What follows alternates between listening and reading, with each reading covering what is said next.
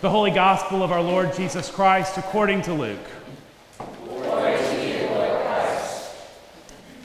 Jesus said, I say to you that listen, love your enemies, do good to those who hate you, bless those who curse you, pray for those who abuse you.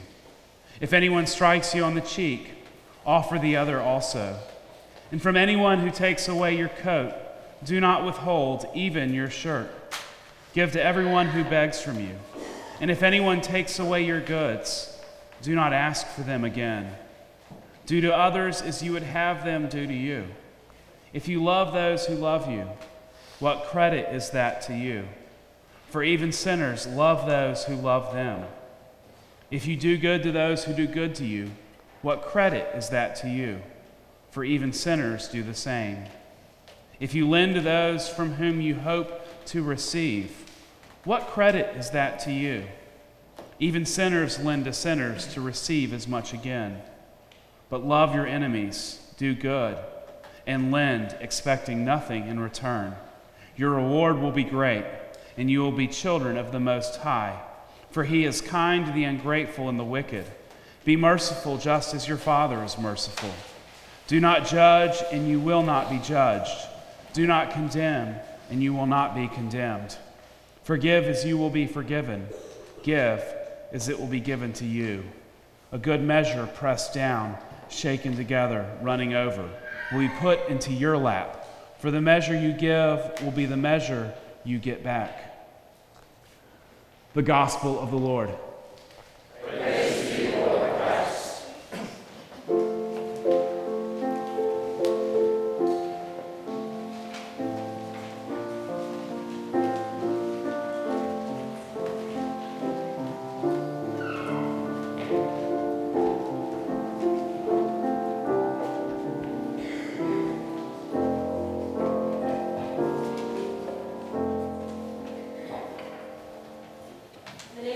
Father, God the Son, and God the Holy Spirit. Amen.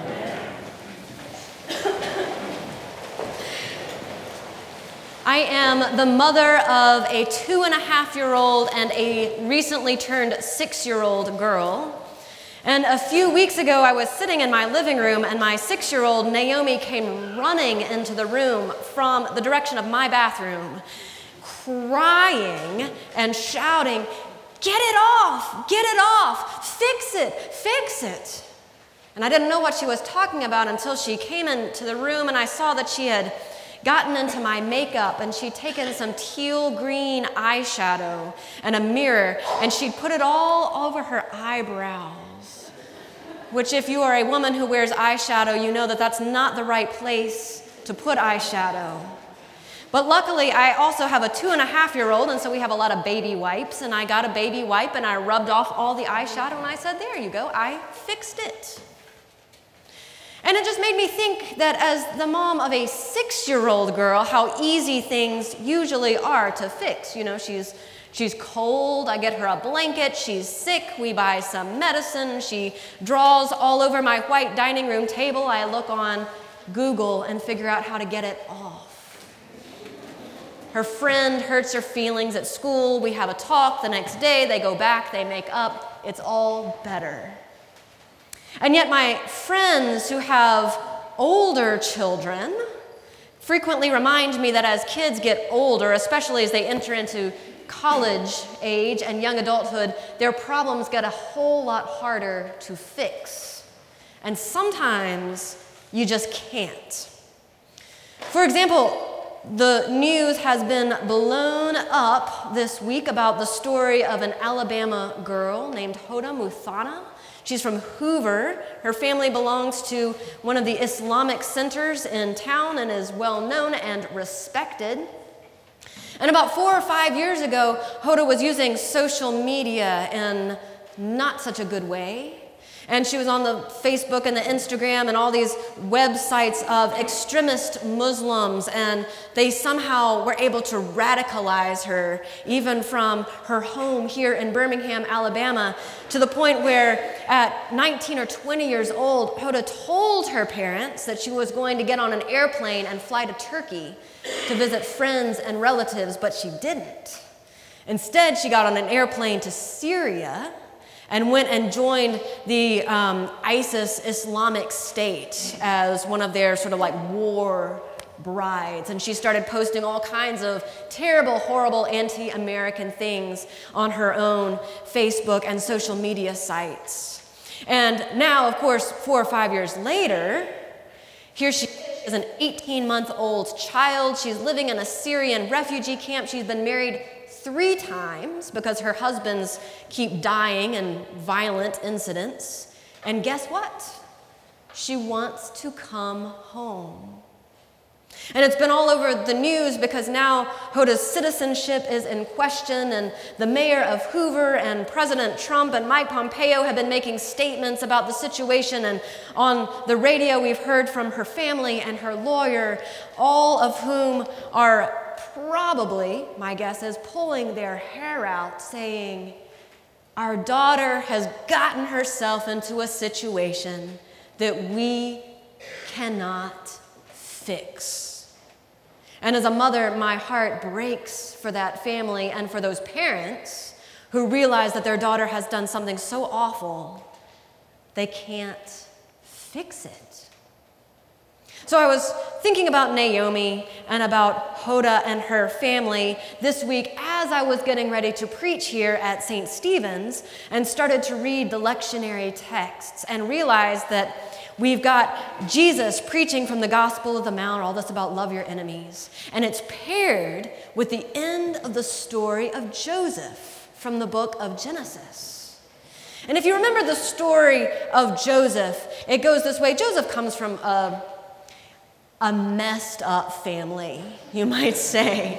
His father Jacob was one of the twins, right, of Jacob and Esau, and of the two parents who play favorites and take sides, and it, um, it doesn't go so well. And then Jacob, when he grows up and he gets married, he has not one, not two, but four wives, all of whom bear him children. He ends up with a family of 12 boys and one girl which is just a recipe for disaster.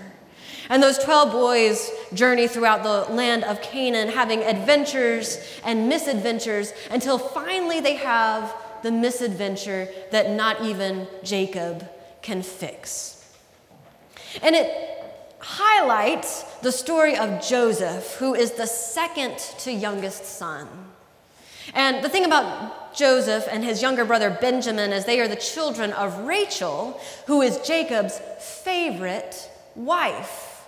And there was no such thing as um, premarital counseling or marriage books or childcare books back in the time of Genesis. And so playing favorites was just, just what they did. Not healthy, right? But what they did. And Joseph is Jacob's favorite. And he symbolizes that favoritism by giving Jacob, Jacob that, uh, giving Joseph that, that coat of many colors, right, that you, that you hear about, which is just a far better garment than any of his brothers have ever been given.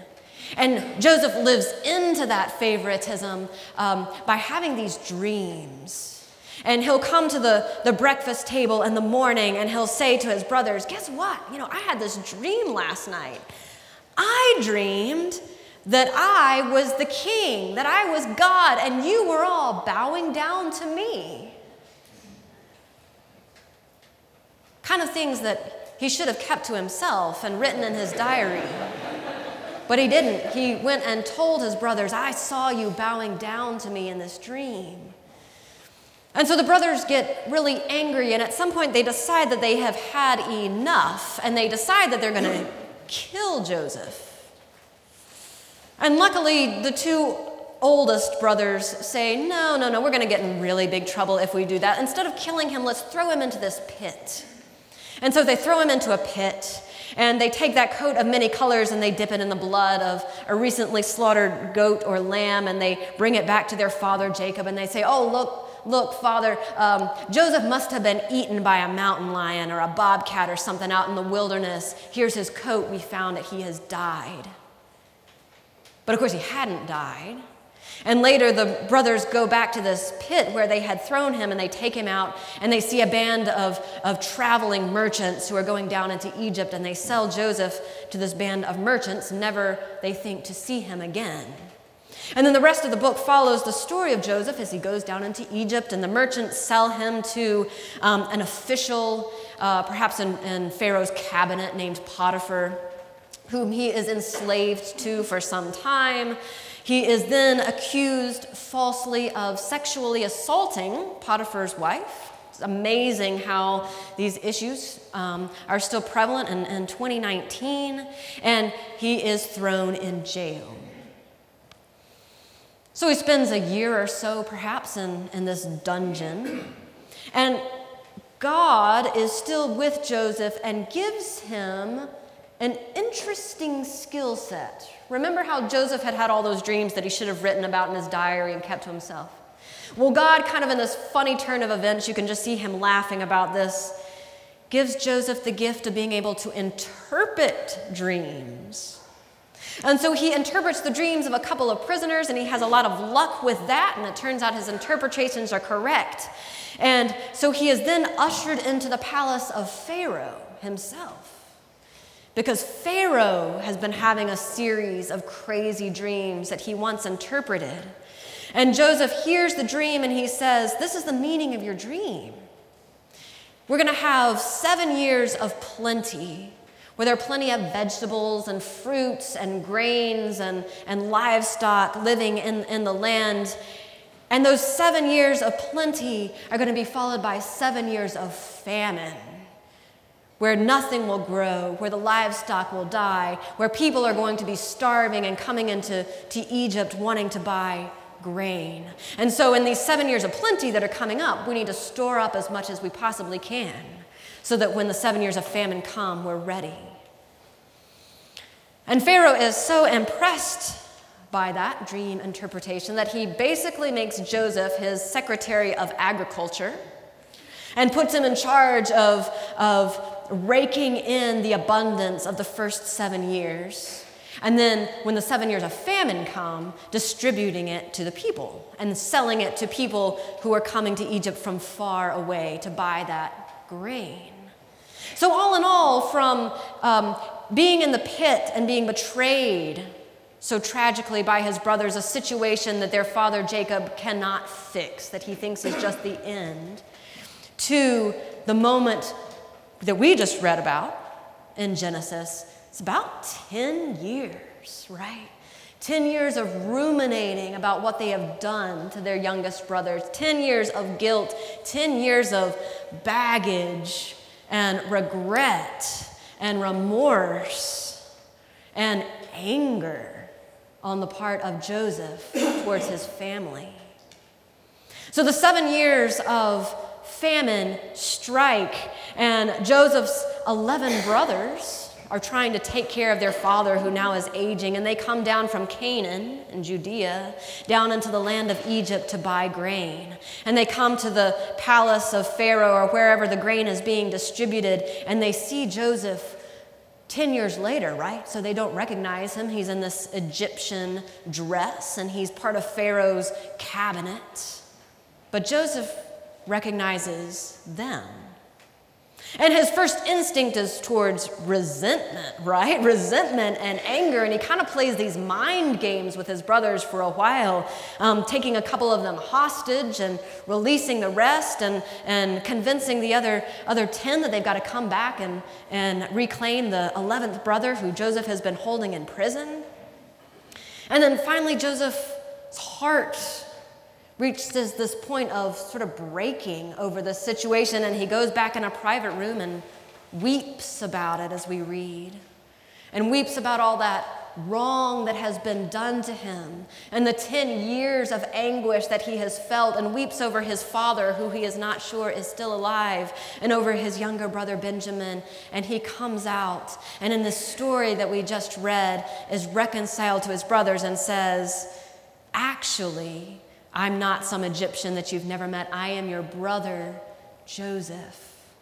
And just in case you're feeling really bad about that right now, as you should, you know, that's what he's thinking.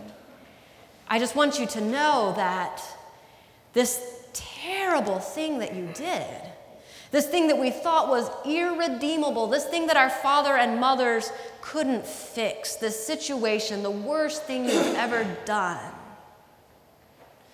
God has taken and used to protect life.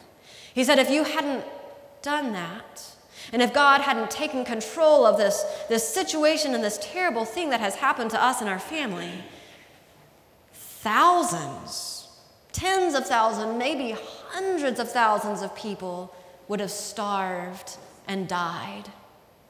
But as it is, God has taken what you meant for evil and used it for good. And so, as I think about the story of Joseph and the two previous stories I told you, right? The story of Naomi, who is now six years old, but who is going to go on to do some things, I'm sure, as a teenager and a young adult that I cannot fix. And the story that we're hearing about in the news of Hoda and her family and her young son in a Syrian refugee camp, a story that is just a mess that perhaps will never be fixed to its completion, to everyone's satisfaction. I'm reminded that we are a people of reconciliation. And we're a people, right, of resurrection and of redemption and of a God who can take any of that family mess and that family tragedy, and perhaps not restore it to the way that it was, but use it for good. And that after we hear these stories and the story of Joseph and his words, that we can take all those baggages and those pieces of past resentments and not be afraid, perhaps, to let them go and to be at peace with God and to be at peace with one another, knowing that there's a whole lot that we can't fix. And yet, there's all the room and the time and the world for God to take those things and to redeem them. And so I'm just going to offer up to you one little place in the next actually 10 minutes where maybe you can think about this. In the Episcopal Church, we have this moment in the middle of the service that um, some of our Southern Baptist and evangelical friends who are visiting us might think of as an intermission. but it's not an intermission, right? It's called the peace. And we do it in the middle of the service because Jesus tells us, he tells us in this gospel that we just read, that we are to love and forgive our enemies and those who have done us wrong. And then he tells his disciples later in the gospel that if any of you have something against your brother or your sister or some past resentment, be at peace with them first, and then come offer up your gift at the altar. And so, as Episcopalians, we live that out in our liturgy by having a peace and a time of peace in the middle of our service before we go up and receive communion. So, I offer this to you as you go out and think about the story of Joseph and this sermon in your week, in your week with your perhaps your children or your coworkers or your boss or the multitude of neighbors and family members who have, may have done you some wrong. Perhaps in some cases, some irreparable wrong.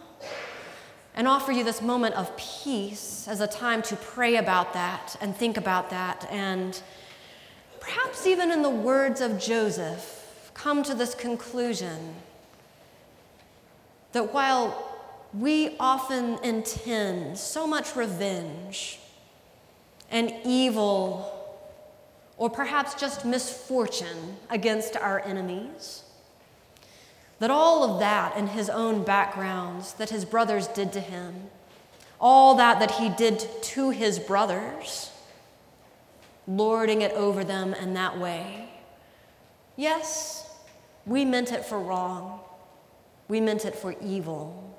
And yet, look at this God who has turned it around to preserve life for generations, who has taken what we meant for evil and used it for good. And take heart in that promise that God sustains us through even three or four thousand years later. this message of peace, of love, of reconciliation, and ultimately, no longer how long it takes, redemption. Amen.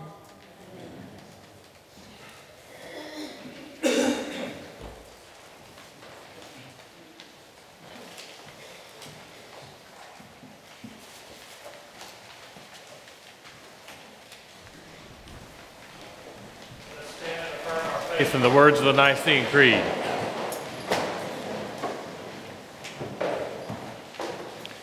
We believe in one God, the Father, of the Almighty, maker of heaven and earth, of all that is seen and unseen.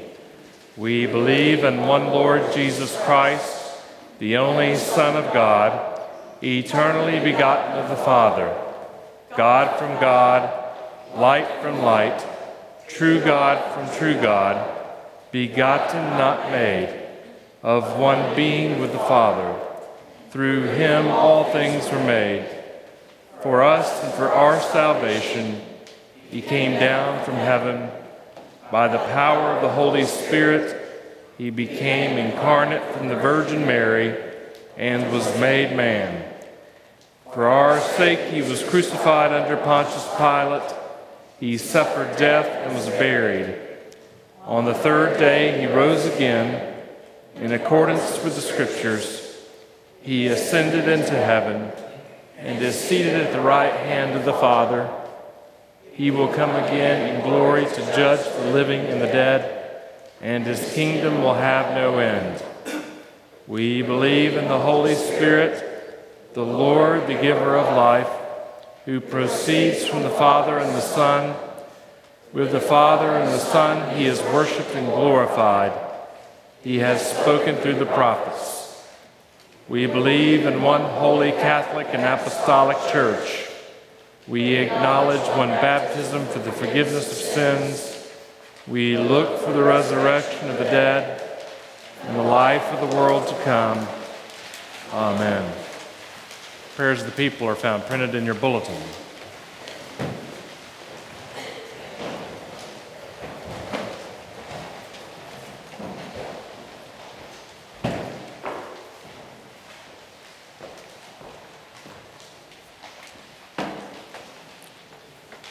Let us pray for the church and for the world. Grant, Almighty God, that all who confess your name may be united in your truth, live together in your love, and reveal your glory in the world. Lord, in your mercy.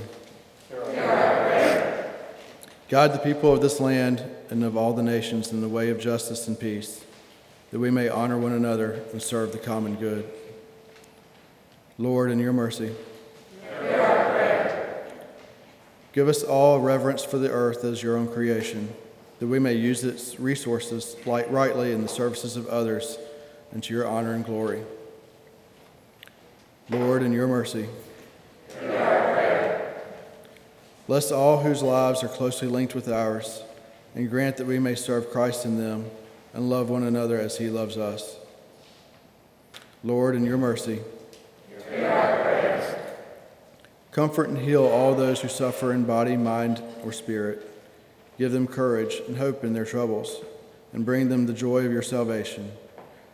We pray especially for Deanne, Bunny, Nancy, Sabrina, and Susan. Lord, in your mercy, we commend to your mercy all who have died, that your will for them may be fulfilled. And we pray that we may share with all your saints in your eternal kingdom. Lord, in your mercy.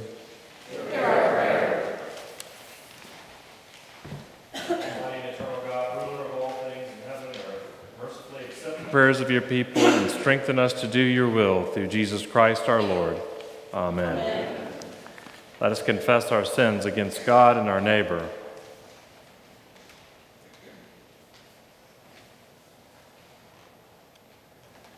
Most merciful God, we confess that we have sinned against you in thought, word, and deed, by what we have done and by what we have left undone. We have not loved you with our whole heart. We have not loved our neighbors as ourselves. We are truly sorry and we humbly repent. For the sake of your Son, Jesus Christ, have mercy on us and forgive us, that we may delight in your will and walk in your ways to the glory of your name. Amen. Almighty God, have mercy on you, forgive you all of your sins through our Lord Jesus Christ, strengthen you in all goodness, and by the power of the Holy Spirit, keep you in eternal life. Amen. Please stand. Brothers and sisters, may the peace of the Lord be always with you.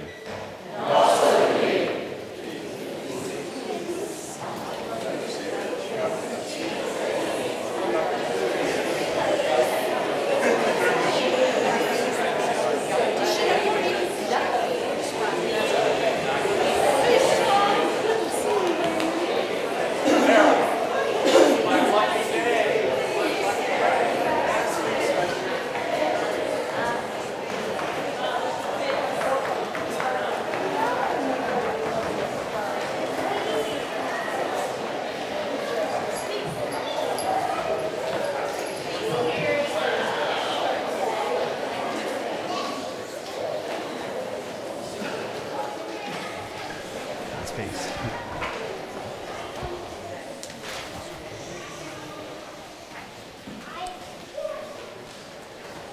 Good morning. It's great to be with y'all on this beautiful Sunday morning. Praise be to God that it has finally stopped raining after what it feels like 40 days and 40 nights. Um, what a beautiful day. Uh, a lot going on in the life of St. Stephen's right now. We're great. Um, we're grateful for Katie Ringers for being with us to preach and bring the good word this morning. Um, in the parish hall, we have Sybil Macbeth is with us. Sybil is the author of Praying in Color that she wrote about 12 years ago that has um, used all over the world to help people think about new ways and creative ways of praying and doodling um, and thinking about people. And we also um, looked at her book around Advent and Epiphany um, when we were unpacking um, Advent and making the paper whites and all that good stuff. And she's going to lead us through a pre Lenten retreat and praying in color in the parish hall. Um, so hope that you'll join us this morning and have a, uh, kind of a fun way of living in to the season that we're getting ready for. Um, there are just a number of, of things going on, so just encourage you to continue to read the e-news and the bulletin. Um, this coming Wednesday, the Reverend Mary Bea Sullivan from St. Luke's will be with us to kick off our Lenten kind of speaker series during uh, Wednesday Night Live. Um, each week we'll have a different person doing a reflection, and Mary Bea is going to kind of set the table with her book, uh, Living the Way of Love, that we'll use for, for Lent. Um, the following Tuesday is Fat Tuesday, and we're going to have a brass band. Um, lots of activities parade uh, with kids' scooters and wagons and glow sticks and lights. Um, fried chicken and waffles, pancakes, bacon, and sausage. If you want to help, Elliot Colback would love your support. So uh, make plans to come on Fat Tuesday, and then Ash Wednesday we'll have services at 7, 12, 15, and 6:30. Um, lots going on. Stay attuned and find a way to plug in. If you're new and visiting want to get connected, we have visitor cards that you can fill out and place in the offering when it goes by. Walk in love as Christ loved us and gave himself as an offering and sacrifice to God.